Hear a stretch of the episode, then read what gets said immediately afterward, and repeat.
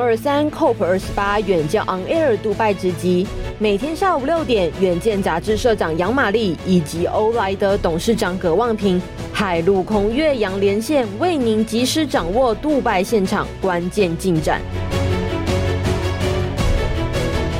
各位远见的朋友，大家好！今天呢，是我们远见跟欧莱德前进 COP 二十八现场的完结篇的 Podcast 哈。各位听众，不知道有没有数哈？我们一共做了几集 Podcast 呢？如果含今天这一集，就是第十五集哈。这一集做完，我们就要呃度周末了哈。今天是礼拜五，那么跟这 COP 的会议呢，这一次呢也是延长赛了哈。后来比预定的时间又延后一天啊结束，因为这个 COP 的决议文真的没有那么容易。各国马上就同意了啊、哦！那呃，根据我的了解，就是 COP 的决议文每一个字、每一个标点符号、每一个逗点句点，都必须所有参与的会员国将近两百个，一个每一个人都同意哈、哦，所以要产生这个决议文也是一个浩大的工程。那就是为什么几乎每一届呢都会延后结束哈、哦？那我们一开始呃轻松一点然后葛董 啊，现在葛董也 终于终于马上打了一个段落了。呃，就是说，哎，明年呢，哈，他有宣布明年要再来举办哈。然后他一宣布的时候，我就想说，哇，这个国家我有一点陌生哎，在亚塞拜然。那我就去这个 Google，还要有 Google 大神嘛，哦，他就是以前苏联的一国，所以呢，他就是在欧洲跟亚洲交界点，在亚洲的呃土地在亚洲比较多。那重点是蛮有趣的，这个国家也是产油国哎。嗯，所以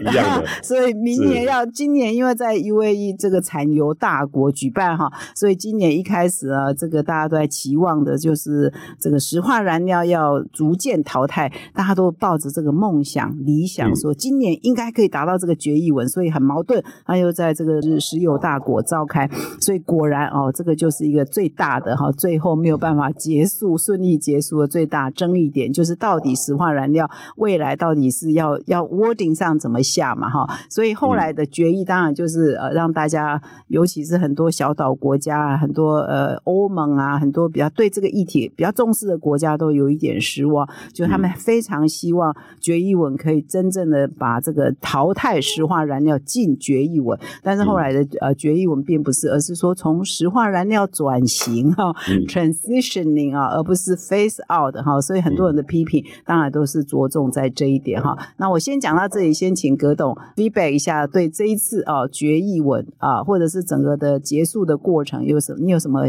想法？那接下来我们再谈决议文的内容是细节。好，其实这次决议文呢，你要知道说，我们最后一天在等待的时候，就一些戏剧性嘛，哈，因为进入了延时赛。那第一次的延时赛，我遇到的时候是在 COP 呃 COP 二十六。那其实我们这次去呢，我们也马上在聊天的时候呢，也提到的就是说，这次会不会延时啊？哈，会不会又谈不出来？哎，果然又进入了延时赛。不过延时赛的时候呢，那时候我们看到三个哈，在签这个决议文之前呢，有三个可能的选择啦。第一种呢，就是海啸第一排的国家，你要讲海岛国家哦，就是低洼国家，他们希望呢，就是当然是 face out，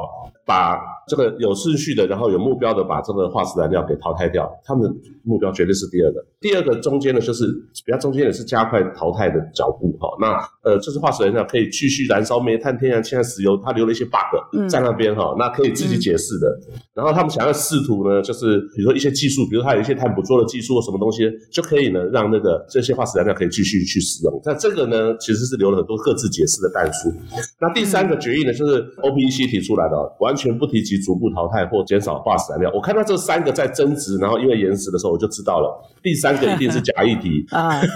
第一第一个是开会前就已经希望达到的，第三个要提出假议题，那拉扯到回来一点嘛，你知道，最后总结就变成妥协的一个结果了哦。所以我们有一点点开心，是因为他最起码提到的这件事情；又有失望的原因是他流失了各自解释的空间。然后呢，就可能会各自又去找很多理由，没有去把这件事完成。也就是说，刚刚玛丽这样讲的，就是说 phase out 或 face down，其实这个字眼都没有在这个决议文。对，他只有在 transitioning，就是转型哈，逐渐的 transitioning，就是用公正啊、有序啊、公平的方式在能源系统中摆脱化石燃料。不过，因为这个也是应该也是可预期啊哈，因为他真的跟现有的既得利益者或者很很多国家的利益是矛盾跟冲突的。但是呢，我、这个、我想这些政治人物哈都很厉害，他即使是让大家觉得很失望，他也有办法说，哎，这也是历史性的一刻啊，因为这是第一次哦，二十八次开会以来第一次把化石燃料进决议文哦，从来没有化石燃料这两个英文单词 fossil fuel 应该怎么办？啊进决议文，所以我看那个欧盟啊执委会主席啊那个女的呃主席，她还说这是人类历史性的一刻，我们至少走向这个逐渐从石化燃料转型的开始哈。那还有我觉得呃也会推荐给各位听众，如果你没有时间的话，你就去看 YouTube 上找这个这一次大会的执行秘书啊，他后来在结束的时候也发表了一个演说哈，很短了，大概十来分钟啊，或者是不到十分钟，他就很详细的把这一次的结论也都讲了哈。事实上，他说这个虽然没有说这个完全翻篇了，说石化燃料要结束，但是是我们是走在结束的开端了哈，就是要要迈向结束的开始了哈。这从今天开始要迈向结束，这也是可以值得说是属于，因为你要协调这么多国家的利益嘛，可以有这样的一个结论也不容易了哈。所以我觉得这些政治人物也很会这个呃，应该应该也也知道怎么样来来说服大家说这也是历史性的一刻了。哎，我想这个这个是在企业的观察角度来看，这是典型的谈判案例啊。第一个呢，就是把不同意见的人找在一起，这个就是一个开端了，对不对？然后各自表述各自可以接受的立场，然后再来谈怎么样往双方的可以接受的的点来靠。然后呢，你看哦，影响就是碳排放最高的人做主席。这次我们到现场去观察，有发现一个，就是公民参与度最多一次的靠各式的团体呀，哈，就是民间的力量其实蛮大的。还有就是呼吁的事情呢，你看到从开始要去参加之前的时候，就是人家这次叫总体检，巴黎协议以后的总体检嘛。嗯对不对？就是 emission gap report 一出来，在十一月二十号出来的时候，就告诉我们，大家都没有跟上，大家之前的承诺都没有做到，这、啊、就是已经市井了嘛，沸腾的时代。然后秘书长又他去南极的一趟，又告诉你说，冰融可能更加加速这样的问题产生，然后可能就有的人权的问题产生，这非常大，你们必须要做出一些决议和行动出来。我们不是前两天不是在里面看各国元首三分钟的演讲吗？我用企业角度的观察，就是心得说，哎，好像呢，大家都没有解释他为什么这几年。没有在他的减碳路径上去实践，捐钱了事，然后捐的钱又不够，什么时候要把钱捐进去也没讲。坐在下面听的这些环保团体啊，哦，这些关心这些的民间各个组织，里面就在聊天啊，在听听他们在讲什么。他说：“唉，这些领导人都无能。”然后呢，我们要到那个绿区，要到哪里说？诶发现企业欣欣向荣，你知道吗？提出了千百种解决方案，需要资金，需要技术啊，需要加速啊，这些事情。那企业有能，可是又看到一些企业讲也没动。这个事情呢，我觉得不管是政府啊，不管是企业啊，哈，是每个人都有责任的，你知道，都有解决方案的。我们那天有现场听到，不是高友前副总统讲的吗？要达到二零三零净零碳排，技术绝对可以，资金、金融和经济的方向去改变，还有政府法规的改变就可以促成。可是没有。哦，因为他是第三天讲的，他讲前两天他在那边听也没有看到这些事情，他后来很失望嘛，他说这是一个失败的会议。是是是，然后呢，我们是老百姓哦，因为老百姓的角色说，哎，我们今这一次的会议里面有真比尔假比尔哈，真比尔就比尔盖茨讲的说，到了世纪末要三度 C，因为它是针对那 emission gap report 提出来的，就是说我们如果不减排，照这速度，到了世纪末可能到二点九度 C 到三度 C。刚刚马丽市长讲的非常好，这个协议文在 COP 里面是每个人都要同意，每个国家都要同意才能签署的。我记得巴黎协议的时候，那时候有一个转折点，那时候其实是签不了协议的。然后呢，最后两天我们看谁在忙呢？就是高尔前副总统，然后美国前副总统高尔。然后呢，他在主要那时候代表反对不签的是印度嘛。他那时候提出来的就是说，你们都已经开发国家都已经享受这些事情，我们才正要开发，正要享受这些经济利益的时候，你们这些高碳排的产业已经限制我，会影响我们这些未开发国家或开发中国家的成长速度。嗯，所以呢，高尔就提出了一个方法，他请那个光电技术比较好的单位。和组织提供给印度比较廉价和技术转移的方式，让他们的绿能能够快速的产生。最后是因为这一些优惠和协议跟措施，才让印度勉强签下去，所以促成了历史上非常重要的巴黎协议。对，所以这个事情就是所有人都要做到的。那这一次喊的最多的就是江西也可是谁呢？就是马绍尔群岛，就是岛国国家的代表之一。哦，他讲出了嘛。他当天在签署前一天单独见了贾比尔，贾比尔就是因为他们、嗯、我们的声量其实非常，不只是我们的哈，更有很多团体就讲了，就是说这个在世纪末之前就有一些国家会消失了。还有这次调到的就是公正转型嘛，还有人权的事情。那这个协议如果还没有提到这种就是禁止化石燃料的减少的话，它它等于是签下了一个国家的死亡令，他不能做个代表出来是签下我们国家在二零七零可能就死掉了。所以这个这句话蛮震撼的哈，就是我们在外面我们好像还在说只是减碳不减碳。好或不好而已，它是死亡或生存的合约。对，所以刚刚讲说国家是生存关键。对，要签下这个文真的也不简单呐、啊。说实在的，也不简单。嗯，嗯那是那总是大家觉得他往前进一步。我们在访问那个刘哲良博士的时候，刘哲良博士说了一句啊，就是说不管他达成哪个协议哦，具体做法才是真正的气候行动。所以未来在观察上面的话，可能会看上每个国家的具体做法。那好，那我们刚刚呢就讨论的就是有关于 fossil fuel 化石燃料。这个整个大会的决议是怎么看呢？嗯、那这一点呢，当然有往前进一步，但是还是没有到大家最理想的目标哈，所以这个还是要继续奋斗。嗯、那我们常常看台湾的 call in 节目、电视节目，呃，这四五个人就吵不完了。这个是将近两百个国家，那当然就 你就想象的规模啊哈，而且都是各国领袖哈，所以真的是真的各有坚持啊，所以可以迈向一小步，其实就是人类的一大步了哈。那这一次除了谈到化石燃料的之外呢，其实也有很多不错的进展呢、啊，比如说啊、呃，他们都签署了说，必须在二零三零年之前啊、呃，就是再生能源的这个投资哦、呃，或者或者是这个发电量呢，希望可以成长到三倍嘛，目前的三倍，然后这个能源的效率呢，也可以 double 哈，呃，加倍哈，所以这也是当这个可以做到的时候，当然我们就会逐渐的减少化石燃料的使用嘛，哈，那这是第一个很大的突破。那第二个很大的突破是说，啊、呃，去年。大会也第一次提出来这个 loss and damage fund 嘛哈，那今年呢也有进展，因为在大会结束之前呢，各国你刚刚葛董有提到，就各国领袖就在那边说，呃，宣誓我要捐多少钱嘛，那至少在大会结束前已经看到一呃支票已经开了将近八亿美元嘛哈，就这些国家加起来有八亿美元。一开始开会的第一天就说，哎，这个我们要成立，然后 UAE 主席就宣布说，哎，我们捐了一亿美元哈，所以从他开始，那其他国家就慢慢的加码，所以至少呢，这也是一个很大的进展。这一次，这个我刚刚呃开头有提到说，这一次大会的执行秘书的那个发言呢，也特别有提到说，呃，如果哈，虽然说我们的努力好像一步一步看起来是很小，可是如果没有我们这些努力的话，你刚刚有讲这个比尔盖茨讲说，我们本世纪末会升温三度，执行秘书当然也肯定这二十几年来开会，至少我们有这样的协议，有这样开会，不然的话。我们可能会增温五度哦，他这边讲说，不然我们会增温五度哦。所以如果我们有什么发展再生能源啊，提高能源效率啊，慢慢的走向近零啊等等，我们可能温度会更高哦。所以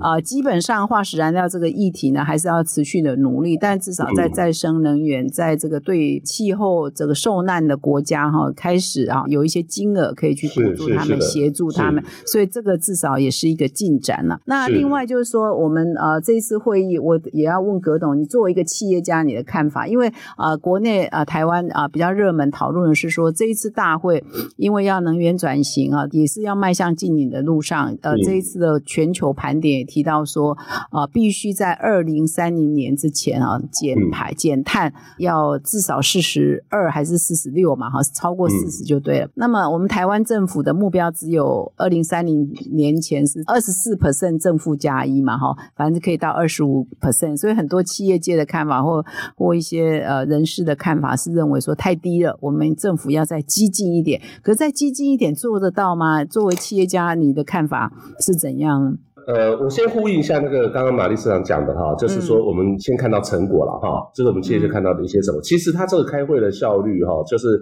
我觉得他有一些成果是还不错的。全球可再生能源和能源效率的承诺，这个呢有一百二十个八个国家签署，再生能源的装机的容量要增加三倍嘛，那能源效率要提高速度要翻一倍。我觉得这是非常科学的一个方法，也当然很清楚的目标。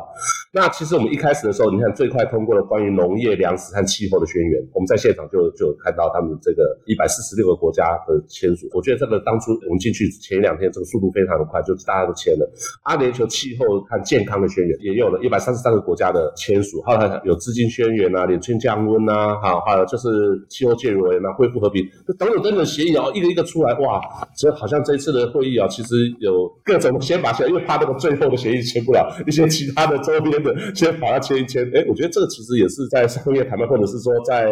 要达成这个目标里面要解决方案的一些方法，让那个目标更能够更更接近。我们这次来去地区都有看了啊，当然也有部部分国家签署的所谓核能过渡的部分啊，为了目的就是因为希望把碳排的数字降下来，呃，因为呃某些技术上就是绿能的建设技术上，或甚至氢能的转型上，他们都需要更多的资金技术的投入。那在这空档期的时候，在气候变迁可能会等不等我们了。二零三零年看起来，以在这之前一点五度 C 的平均气温升高是一定会破了。哦，那后来那边加的速度到二点五度 C，甚至呃比尔盖茨讲三度 C 要多快，那可能都是掌控在你自己手里，可能会让人非常惊奇。其实我们台湾也有派国会观察团委员去哦，我看到昨天有在咨询的。那经济部的回答呢是说，关于绿能的部分哦，他们应该是可以达成的哦。呃，虽然是这么讲嘛，哈，虽然这么讲，可是我们天然气就是燃化，就是煤炭啊，哈，或者化石原料的这些的能源比例高，或者总量也是非常的高。你知道他们今天我们也很失望，在大会里面嘛，宣布我们在这个方面的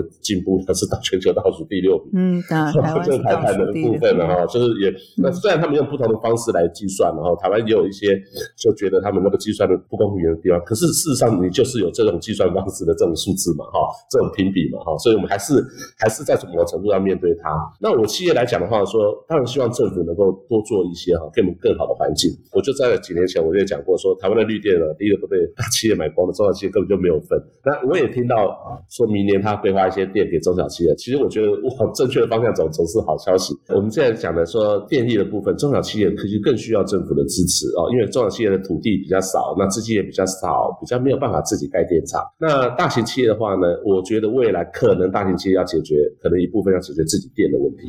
而不能只是靠政府。我觉得了哈，当然政府努力能够营造这环境是更好的，这可能是未来发生的一个事情了。我也观察到很多就是 ESG 的兴起以后，其实 ESG 这两年特别关注的是，我觉得跟 AR 六的报告有关系，地球沸腾啊，哈，气候警钟啊，哈，这些事情。那大家知道在做 ESG 环境的部分呢，可能是有非常大时间压迫性的。那但是我观察哈，台湾很多说企业要做 ESG 哦，可是台湾在自己企业要解决绿电这件事情、碳排放这件事情呢，我觉得行动可能要加速。它其实是供应链洗牌的一个困难也好，但是也是一个机会。反过来讲，就是一个机会。谁先做好，谁就加入了绿色供应链。所以我觉得，如果你再讲多的 ESG，如果你的企业仍然仍然没有减排，我认为可能都不能叫做 ESG 了。这是我在大会里面非常清楚的。嗯嗯、如果在二零三零年前，你的企业还没有用绿电，好，或是用没有把你的电的碳排放降低，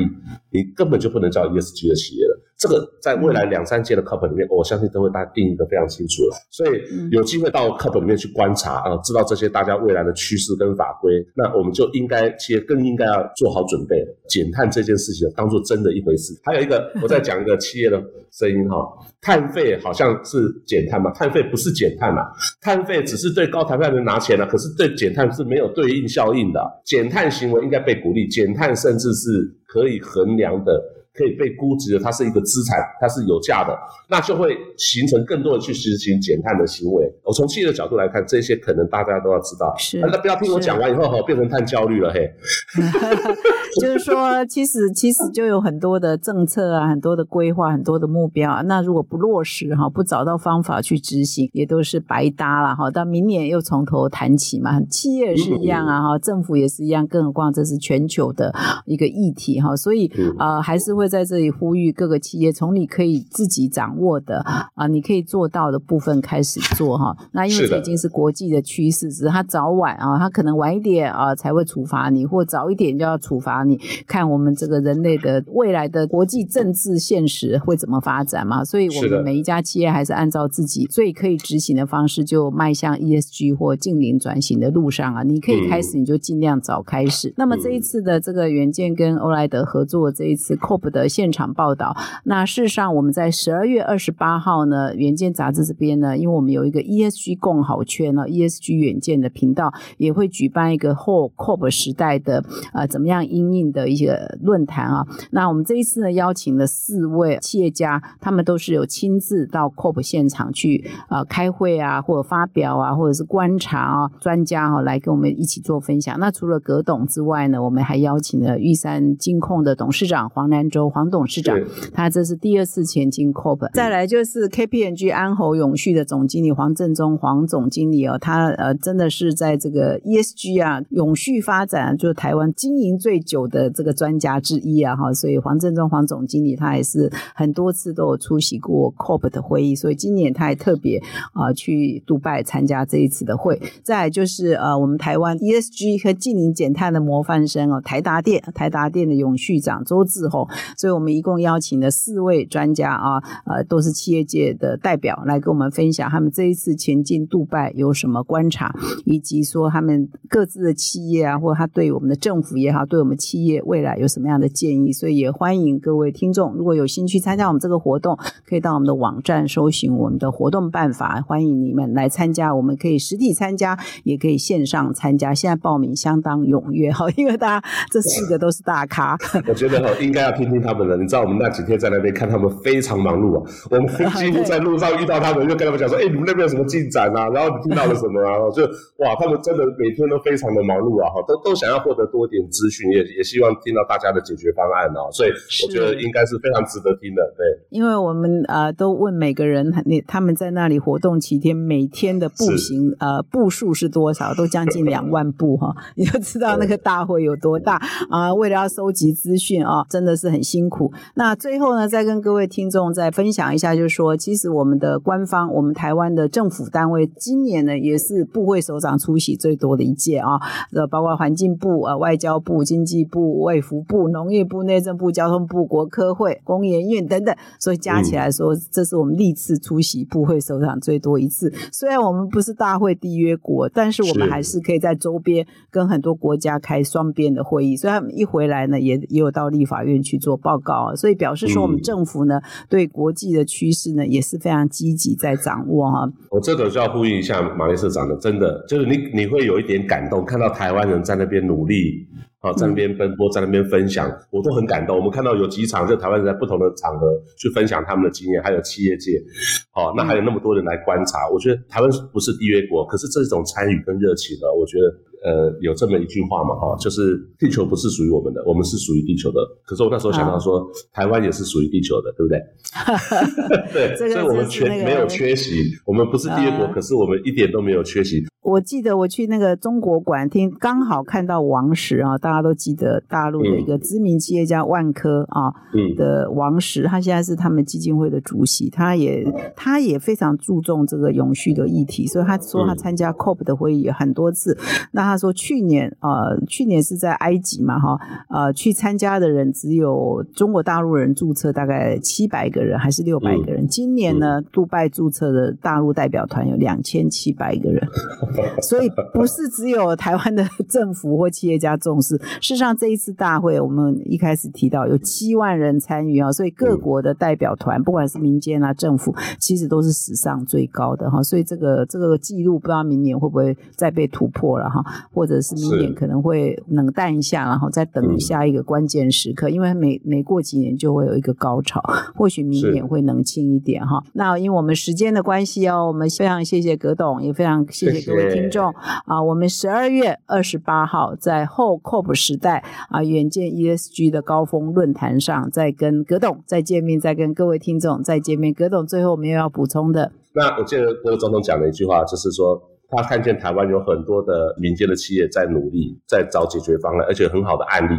UNFCCC 就应该把他们找进来，然后跟所有会员国分享他们的解决方案，他们是怎么做的，啊，怎么去做到净零碳排，怎么去做这些解决方案，不应该把像台湾这样的一个国家排除在 UNFCCC 之外。我在下面听的是很感动的啊，对，所以我们的努力也有被别人看见。好，我们再次谢谢葛董哦，我们也谢谢各位听众哦，连续锁定我们这个 COP 前进 COP 二十八杜拜现场的。Podcast 的系列啊。那今天是播出完结篇第十五集哈。那明年好看看我们是不是再跟格董一起前进亚塞拜然哈。亚塞拜然了哇！啊，我这个国家 哇塞，我都不太会念哈。这个 世界上的国家真的很多，我相信绝大多数台湾人很陌生了哈。我们再看看明年是不是要在一起前进 COP 二十九哈。谢谢各位听众，也谢谢格董，再见。谢谢。